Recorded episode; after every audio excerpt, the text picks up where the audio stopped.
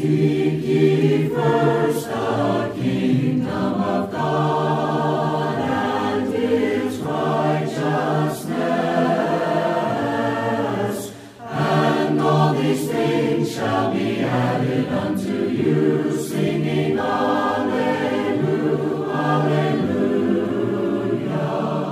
Welcome to the Go and Teach Bible Study program presented by the Monte Vista Church of Christ in Phoenix, Arizona. We want to thank you for joining us today as we examine the truth of God's Word and the answers it holds to life's most important questions. If you have questions about this lesson or would like to study further, please contact us at montevistacoc.com. Now let's open our Bibles and study God's Word together.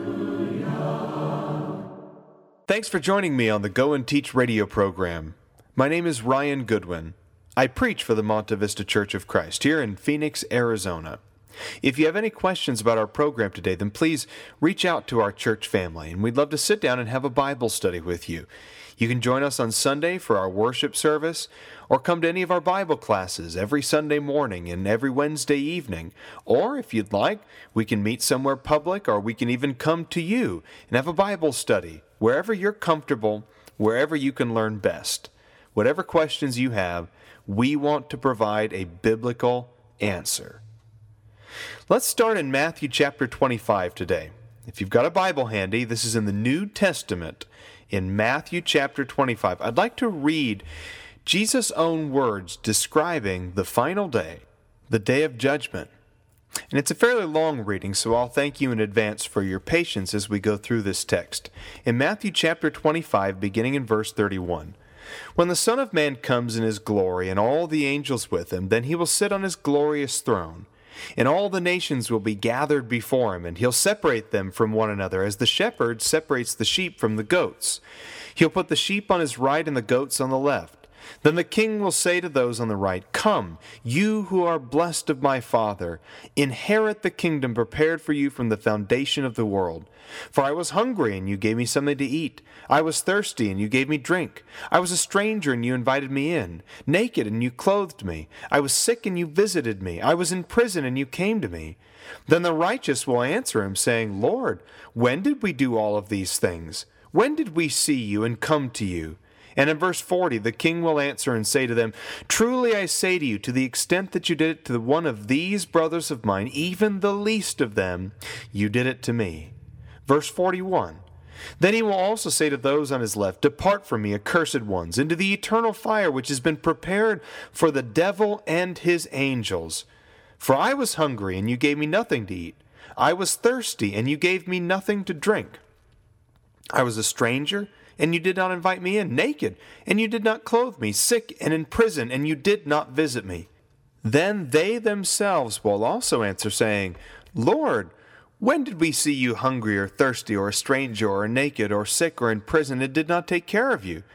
And he'll answer them, saying, Truly I say to you, to the extent that you did not do it to one of the least of these, you did not do it to me. And in verse 46, at the end of the chapter, these will go away into eternal punishment, but the righteous into eternal life. What I want to talk about with you today is the difference between the eternal punishment and the eternal life. In other words, what is heaven and what is hell?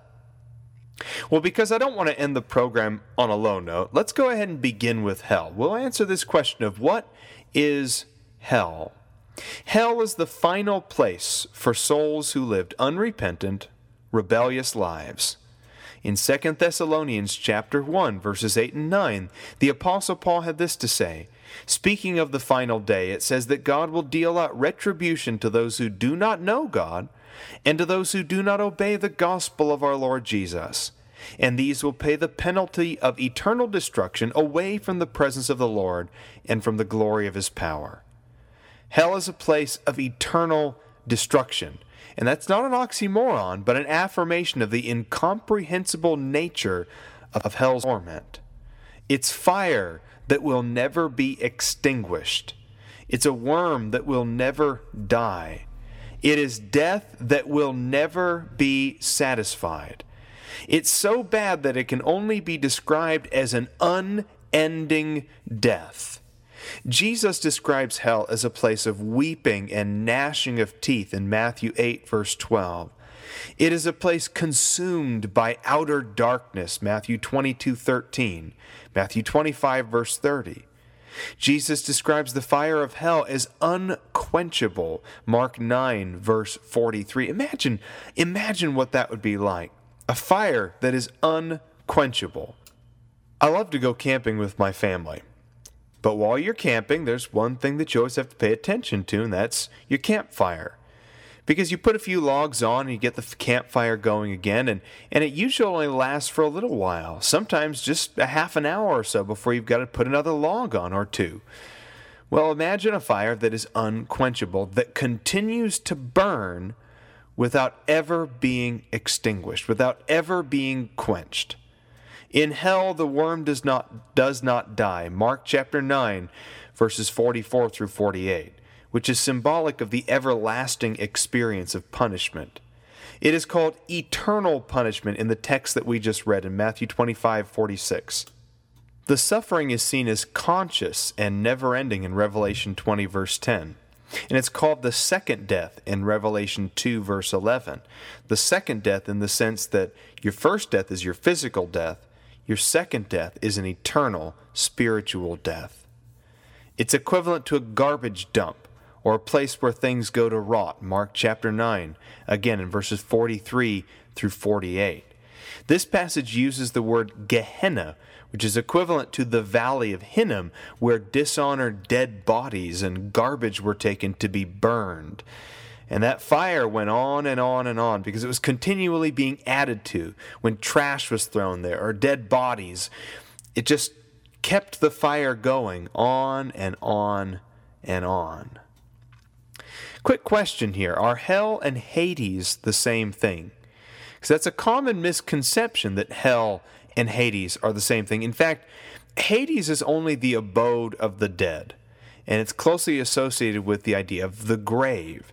It's related to the Hebrew word Sheol, which you sometimes see in, in different translations. It just means the place of the dead, the nether world, or the place where departed souls are gathered after they die. Hades is also compartmentalized, since Deuteronomy 32, verse, 30, uh, verse 22, refers to both a lower and higher part of Sheol. Hades and Sheol are incorrectly translated as hell sometimes, which is a completely different word. Again, Gehenna. There are several key verses that demand a distinction between hell and Hades. That is, that they are not the same place. And when you see hell and Hades in the Bible, it's referring to two different places. Notice, first of all, in Revelation chapter 20, in verses 10 through 15, it notes that death and Hades will be cast into the lake of fire, which is an obvious reference to hell. The lake of fire is hell, and yet death and Hades are thrown into the lake of fire. Hell cannot be cast into hell, right? I mean, you can't cast something into itself. So, whatever Hades is, whatever death and Hades are that'll be cast into the lake of fire, it is different from the lake of fire itself. So, Hades has to be a distinctive item here. 2 Peter 2 and verse 9 speaks of how God's justice can differentiate between the good and the evil, noting here, the Lord knows how to rescue the godly from temptation and to keep the unrighteous under punishment for the day of judgment. Think about that. God keeps the unrighteous under punishment for the day of judgment which means that when an unrighteous person dies, a, sinner dies, he doesn't go straight to hell because the day of judgment hasn't happened yet. And yet, even though he doesn't go straight to hell because we're still pre judgment day, he is kept under punishment of some kind. He is somewhere. The soul of the unrighteous is somewhere. It is kept under punishment for the day of judgment. Evil people who physically die are not currently in hell, and yet they're being held somewhere under punishment until Judgment Day occurs. And this is corroborated by the story that Jesus tells in Luke chapter 16, verses 19 through the end of the chapter. There we encounter a rich man and a very poor man named Lazarus. Now, the rich man is very, very rich. He lives in splendor, has every comfort. The man, Lazarus, who's very poor, has nothing. He wishes that he could just eat the scraps that are falling from the rich man's table. His body is covered in sores, and dogs come by and, and lick his sores. Now both of the men die. The rich man dies and he's buried. Lazarus is taken up by the angels into a place of paradise, a place of rest. Abraham's bosom is what it's called in New American Standard Translation.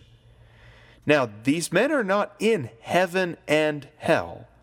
They're dead, and their souls are somewhere. Yet they're within such a distance of each other that there's visual and auditory connection that can be made from one place to the other. The rich man yells across this great divide, this chasm. He yells over to Abraham and pleads with Abraham to do something on behalf of his brothers, to warn them not to come to this awful place. In verse 23 of this story, it says that both of them were in Hades, and in Hades he lifted up his eyes, being in torment, and saw Abraham far away and Lazarus in his bosom. Now I know there's a, a, a distance between them. They're in different parts of Hades, but they're both in Hades. One part of it is a place of torment, and the other place is a place of comfort. The King James Version Bible incorrectly translates every occurrence of Hades into the word hell, which confuses a lot of people. There are many very distinctive words with very different definitions once you look past just the plain and simple English ver, uh, word hell. So, with some of that language confusion out of the way, I want to ask a very important question about hell Is hell fair? In a book called Through No Fault of Their Own, the author says even the question, Is it fair, is hardly appropriate. Christians know that the judge of all the earth will assuredly do what is right. After all, it says in Hebrews chapter 2, verse 2 every transgression and disobedience received a just recompense. In Fowler's commentary on the book of Matthew, has this to say that eternal punishment is neither unjust nor unworthy of God, is evidenced by the unexpected appropriateness of God's permitting the righteous and the wicked to realize their last dream, that goal to which their whole moral life tended. Is it not evidence of God's final mercy to all that each is granted the unchangeable privilege of loving or hating Him forever? of living with him or apart from him forever? The impenitent continue to insist until at last, because they will not accept what God offers, the judgment grants them what they desired. But to their endless chagrin, they discovered too late that their desires were self destructive and horribly mistaken. So, because they shall have eternally what they desired, life apart from God, it shall be eternal punishment. I love the way he puts that. If you weren't following what Fowler was writing there, what he meant was in this life, impenitent people, that is, people who are rebellious, who do not want to believe, who refuse to obey, who refuse to accept the gospel message, impenitent people want very badly for God to not exist. All they want is to be left alone. They don't want God interfering in their lives. They don't want to deal with God. They don't want to face God. So, in an ironic twist, in hell, they're going to get everything that they wanted. Exactly what they wanted, which is eternal existence away from God. You don't want God in your life? All right. Then God will grant you your last, greatest desire. He will not interfere. And then you realize far too late that hell actually is punishment. Life apart from God is punishment. Not only that, but when you ask the question of is hell fair, who really decides what fair is? Is it fair for any of us to go to heaven? Besides, what's more fair than God giving us total, absolute control over our eternal spiritual destination? Nobody has to go to hell. It wasn't designed for us, but we will end up there when we make that choice. Notice 2 Corinthians 5, verse 10 in the New Testament.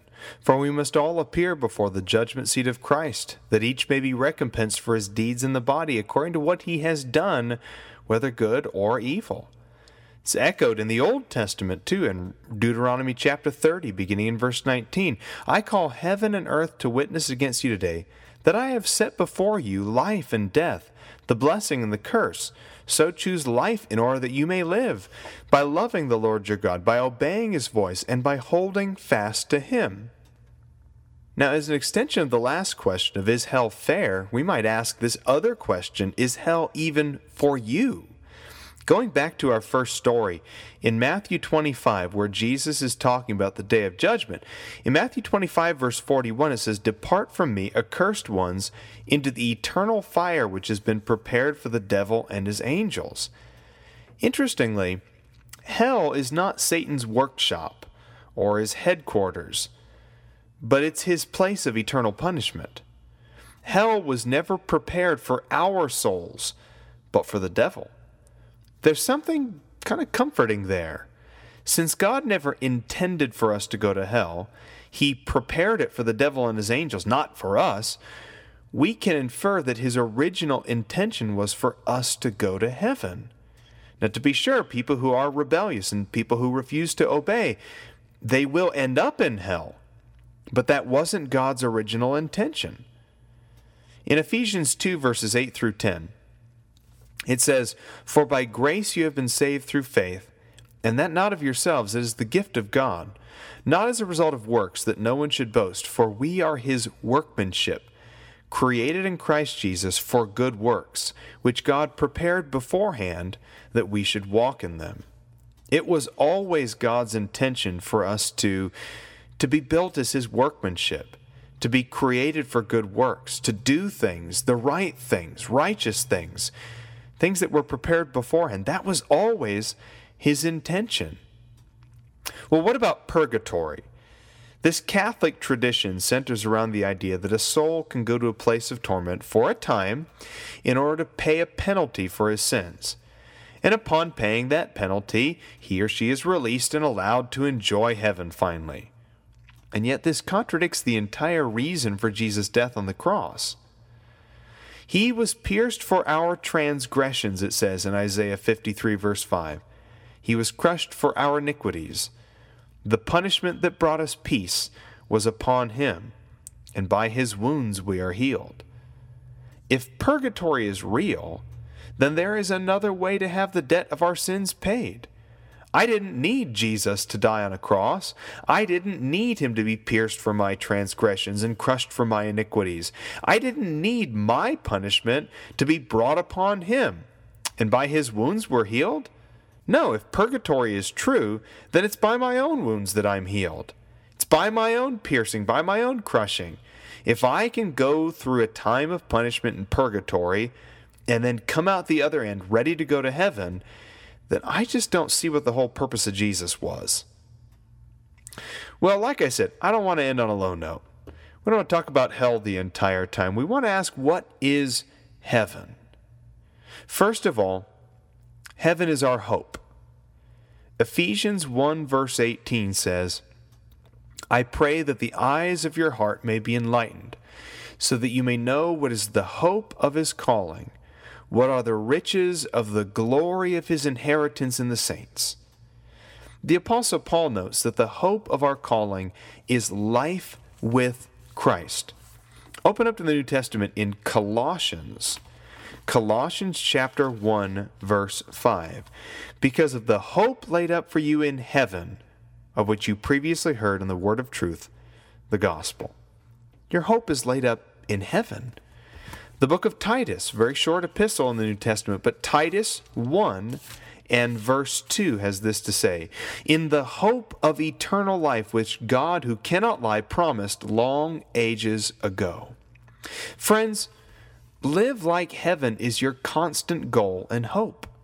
Seek the treasures above where moth and rust cannot destroy, and thieves will never break in and steal.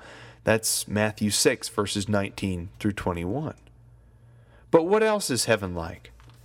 Heaven is like like a big family reunion, except without any of the awkwardness or the sunscreen. It says in Matthew chapter 8, beginning in verse 10, I say to you that many shall come from east and west and recline at the table with Abraham and Isaac and Jacob in the kingdom of heaven. Now, heaven's not going to be like a big family reunion in any of the negative ways. And, and even that, still, that analogy is very limiting. But think about this that many shall come from east and west, and they'll recline at the table with greats like Abraham and Isaac and Jacob. And that's not it. But in Hebrews chapter 11, we read about others as well people of incredible, sterling faith and we're going to see those people in heaven. And, and, we're not just going to see them up on a pedestal. They're, they're not going to be like, like celebrities. You're not going to go to heaven and have an autograph book. And, and when, you, when you accidentally see the Apostle Peter, you're going to get his autograph or something and go home and tell all of your friends that you, you saw Peter at the heaven drugstore. No, we're actually going to have a relationship with people. All of the great faithfuls all of the great people from old who loved God and served God and obeyed God. We're going to be with them. Heaven will be like a feast where we finally get to have everlasting fellowship with those we love, respect, and hold dear. We'll meet saints from ages long ago and have endless communion with them. Far from being some cold, antiseptic, or boring abode. Heaven is pictured as a wonderful, joyful banquet filled with happy guests. There's friendship, warmth, energy, excitement. But heaven is also rest. Not total rest, not a cessation of all activity, but it is rest from earth's labors, rest from sorrow, rest from pain. Revelation 14, verse 13 says, Blessed are the dead who died in the Lord from now on. Yes, says the Spirit, that they may rest from their labors, for their deeds follow with them. Other passages like Hebrews 4, verses 9 and 10, and 2 Thessalonians 1, verse 7 also note the same thing. And like I said, we should remember that the word rest doesn't mean a total cessation of activity. We're not going to be bored in heaven. It'll be satisfying rest, a rest from the rigors of our physical existence. As one writer put it in The Bible and the Life Hereafter, the soul now rests from life's competition, its toil, its sorrow, its pain, its mental anguish, and especially its sin. And finally, heaven is good company. Imagine the conversations that we'll have in heaven not just with the great saints, but with God, with His Son, and His Holy Spirit. There will be good company in heaven, not just interesting people or famous people, but righteous people. Revelation 21, verse 27 notes that we will not have to deal with abomination and lies in the afterlife. So that means no arguments, no greedy people, no pettiness, no jealousy, no filthiness. And what a relief that's going to be.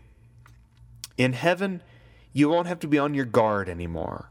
In heaven, you won't have to worry about where the next temptation is going to come from or what the next scandal in the news is going to be. In heaven, you won't worry if today is the day that you get confronted by a mugger or harassed by a boss you won't have to be on your guard in heaven. And what a relief that will be. Now, if you're not a Christian, you really ought to be. Let me tell you, in short, how to become a Christian. The New Testament says that if you believe that Jesus is the Son of God, and you're willing to confess that belief, that's Romans chapter 10, verses 9 and 10. And if you're willing to put your sins behind you and repent of those things, Acts 2, verse 38. And if you will be baptized in the name of the Father, the Son, and the Holy Spirit, then you will become a disciple of Jesus Christ. You will be a Christian. Mark 16, verse 16 sums it up very nicely. He who believes and is baptized shall be saved, but he who does not believe shall be condemned. And we just got done talking about the difference between saved and condemned, what those two conditions will look like for all eternity. You have been fairly warned. but you have also been fairly encouraged. Choose heaven. Choose life. If we can help you in any way, then let Monte Vista know. Thank you for joining us today. To hear this program again, please visit our website at montevistacoc.com. If you're in the Phoenix area, come visit us at the Monte Vista Church of Christ. We're located at 2202 North 40th Street. We have Bible classes for all ages each Sunday morning at 9:30 and again on Wednesday night at 7. For more information about the Monte Vista Church of Christ or to request a personal Bible study, please go to montevistacoc.com. Hallelujah.